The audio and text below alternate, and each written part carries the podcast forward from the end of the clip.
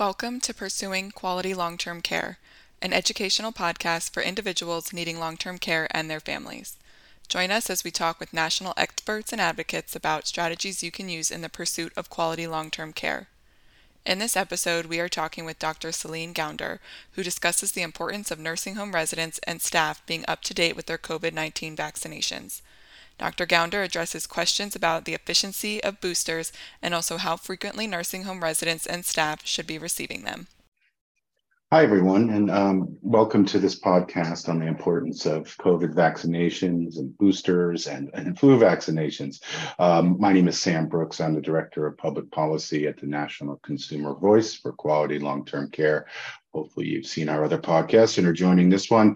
Um, the Consumer Voice is the leading voice for uh, leading advocacy voice for nursing home residents and uh, residents of assisted living facilities across the the country. Um, we're really excited today and very honored today to have Dr. Celine Gounder here with us. Um, Dr. Gounder has agreed to take some time and talk with us today about the current state of where COVID is and the flu, and also the importance of boosters. And um, she, uh, Dr. Gounder, is an infectious disease specialist and epidemiologist.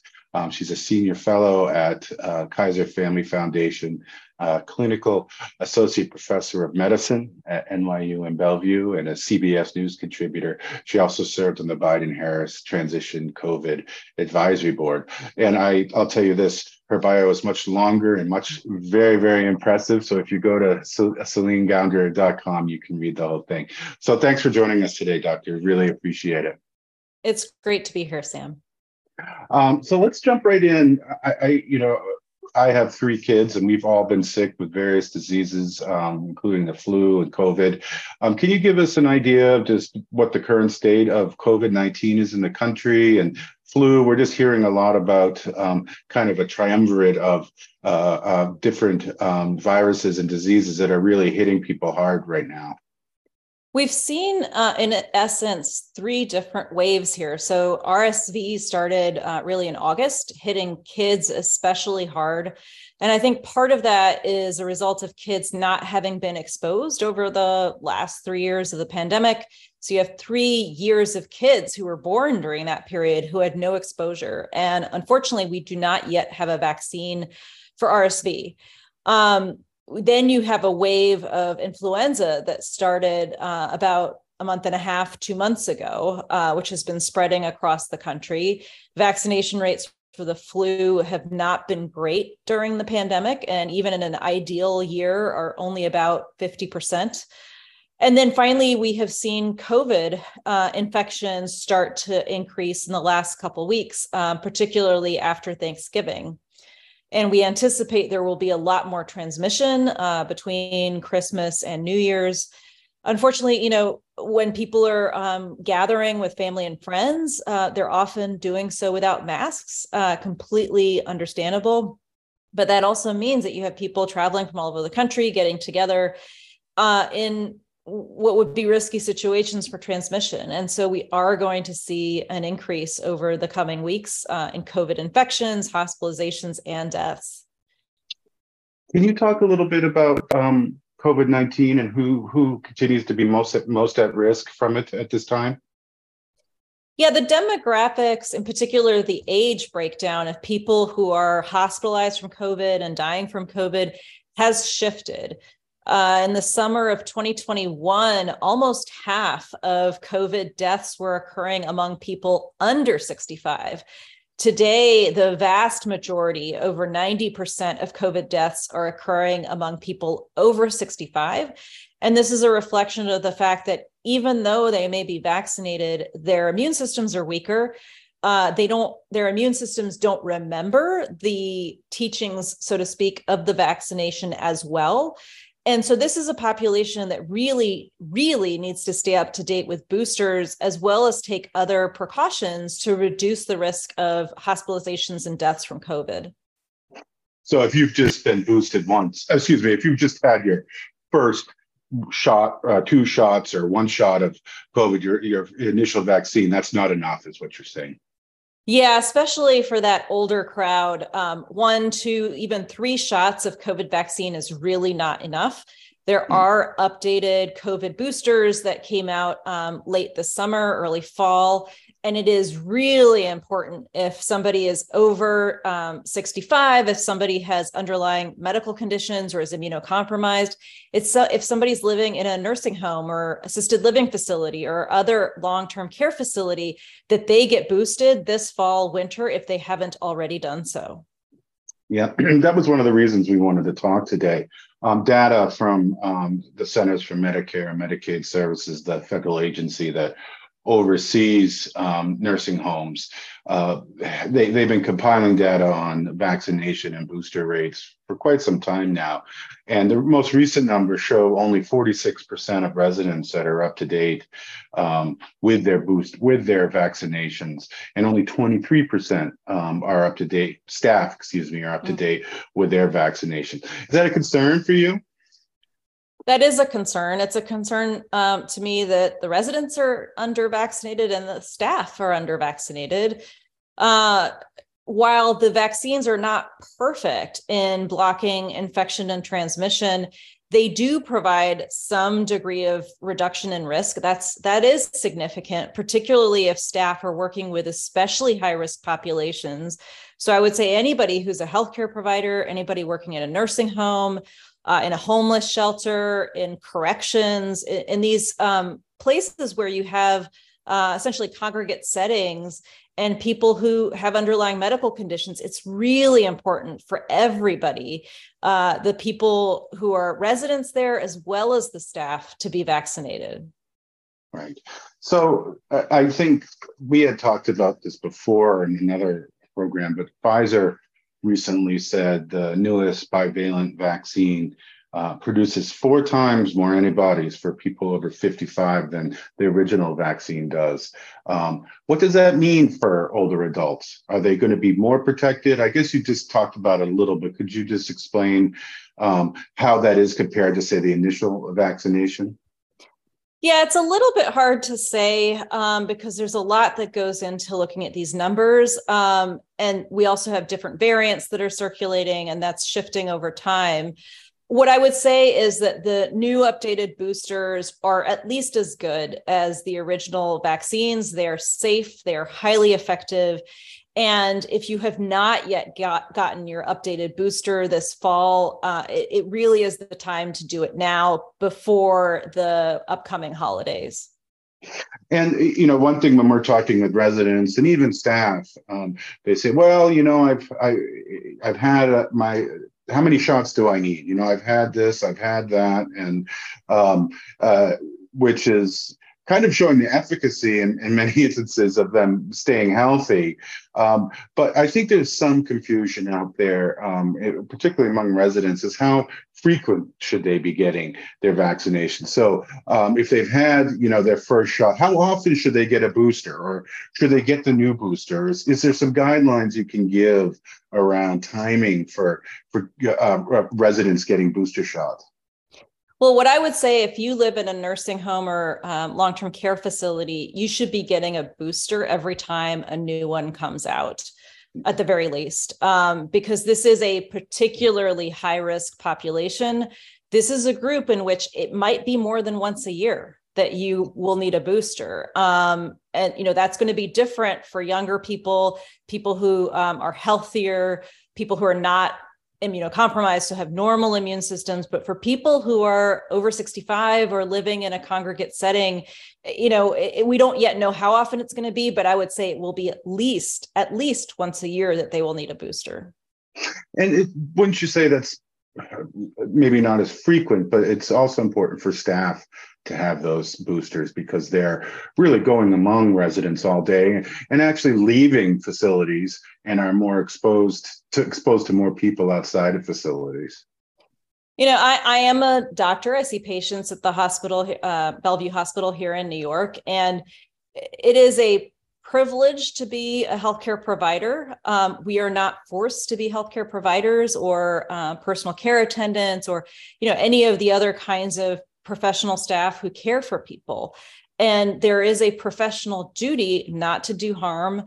uh, to do everything you can to protect the people that you are serving. And as part of that, you should be getting vaccinated to prevent transmission of infections to the people you're caring for. And while, you know, as I said, these vaccines are not perfect in preventing infection and transmission, they do reduce the risk. And so you need to layer that with other precautions like wearing masks and maybe testing but vaccination is really a core piece of protecting your the people you're caring for Thanks. I was just going to ask, um, you know, it, it, may not prevent, but as you say, it does um, certainly help um, mitigate um, some of the symptoms should you get it.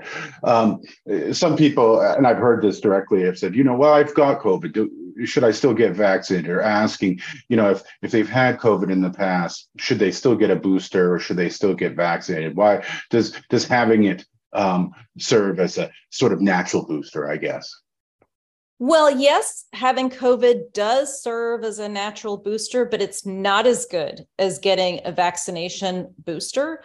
And so just because you've had COVID does not mean you don't get need to get vaccinated. It does not mean you don't need to get boosted, especially if you're working as a healthcare provider or um, in as a nurse or in other professions when you're caring for people it is really important if you're one of those kinds of staff that you remain up to date with your boosters for your own protection, by the way, as well as for the protection of the people that you're caring for.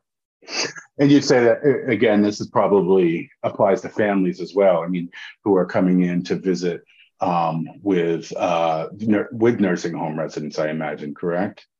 Yeah, that's right. So if you're a family member, um, you know, who has a relative who's in one of these kinds of facilities or who's immunocompromised, you know, if you're trying to do what's right by your relative, if you're trying to keep them safe and healthy, it's really incumbent upon you to stay up with your vaccinations. And again, you may also be layering other protections like mask wearing or testing to make sure you're testing negative before you make a visit um, because I don't think anybody wants to be responsible for um, the hospitalization or death of a loved one.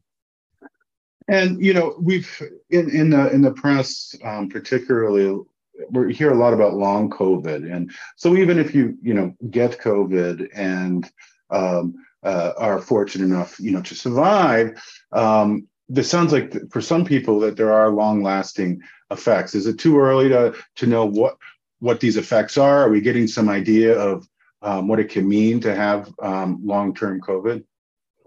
Long COVID probably um, describes a whole uh, number of different syndromes that are going to be different in different people.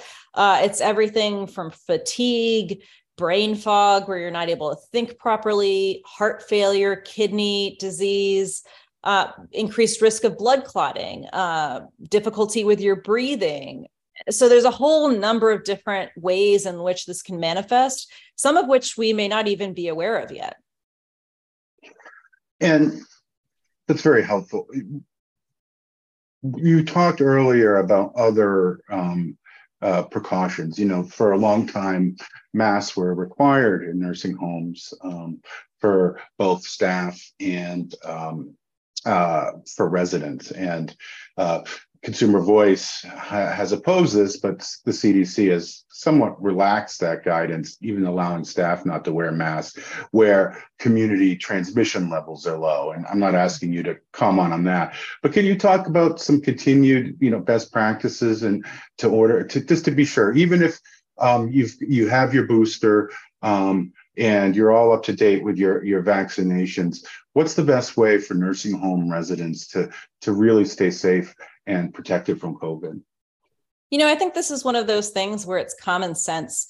We don't mandate that people use toilet paper after they go to the bathroom, but they do because that's the right hygienic thing to do. We don't mandate that people uh, wear a raincoat or bring an umbrella when it's pouring rain, but it's the smart thing to do. Do we need to mandate that people wear masks uh, because it's the right thing to do? I should hope not. I think a lot of people believe in the idea of personal responsibility, but that means you need to be responsible. And the right thing to do right now is if there's high levels of COVID transmission in your community, is, to wear a mask to protect other people, especially the most vulnerable, uh, from being infected and, and ending up in the hospital or, or dead. Yeah, I think that's what's important here. And th- thanks for pointing that out again. Is that these are the folks that are most vulnerable, and they're in a congregate setting. Um, and you know, these are small. These are small burdens on us um, to ensure their safety. One thing I meant to ask. You know, it's also flu season. Um, people are getting flu shots. Can folks get the flu shot and boosters at the same time? Yes, absolutely. It is perfectly safe to get your flu shot with your COVID shot you might get a little bit more in the way of fever or um, achiness afterwards, but it's also perfectly safe to take medications like Tylenol, like ibuprofen. Your shots will work just as well, even if you take those around the time of your vaccination.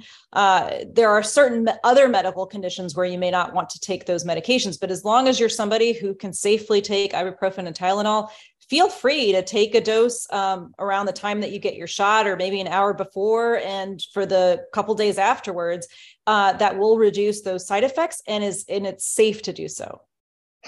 And um, i know you mentioned that there um, i had heard something about rsv and treatment for older Americans. Um, I know there isn't a vaccine. Is there is there a treatment for RSV for older Americans? I think a lot of people. Well, I guess I should say I think a lot of people see RSV as a children's disease, right? Um, my children have had it, um, and but it's something that um, uh, older Americans and adults like us need to be concerned about too. Correct? Yeah, we see it what I would call a U-shaped curve. Um, so the U being high risk uh, for the youngest, then you have a drop in the risk um, for uh, people in their teens, all the way up to maybe the 50s, and then starting in the 50s, you start to see an increase in risk again. So it's a U risk, and you see this with a lot of respiratory viruses, including RSV, the flu. COVID is evolving into a similar um, mm. curve. And so, yes, absolutely. Um, all three infections are very high risk, especially for the very youngest. So, for infants in particular, for kids under five in particular. And then for the oldest, uh, and people with chronic medical conditions, with immunosuppression for whatever reason. Thank you. And I just wanted to make clear to, to our audience that uh, as residents of nursing homes, these boosters must be made available to you um, by the facility, both boosters and flu shots. Um, and if you're if if they're not being made available to you, you should ask for them. Um, and if that if that does not work, you can always contact your local long-term care ombudsman or even file a complaint with the state um, survey agency. But um, we're not hearing a lot of issues about access to to these boosters. So uh, please, please um, stay up to date with them.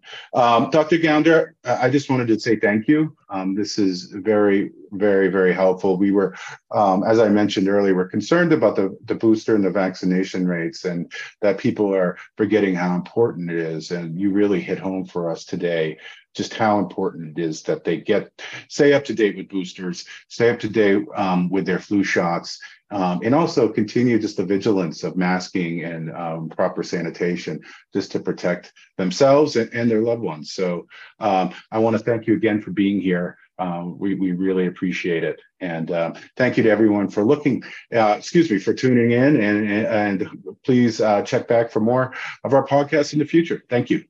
My pleasure. Happy holidays, everybody, and stay safe and healthy. Thank you so much. Thanks for joining us on Pursuing Quality Long Term Care. This podcast is a program of the National Consumer Voice for Quality Long-Term Care. Make sure to visit our website, theconsumervoice.org slash pursuing quality, where you can subscribe to the podcast, follow us on Facebook and Twitter, and find more information and resources. If you enjoy the podcast, please rate, review, and subscribe. Thank you for listening, and we'll see you next episode. 是。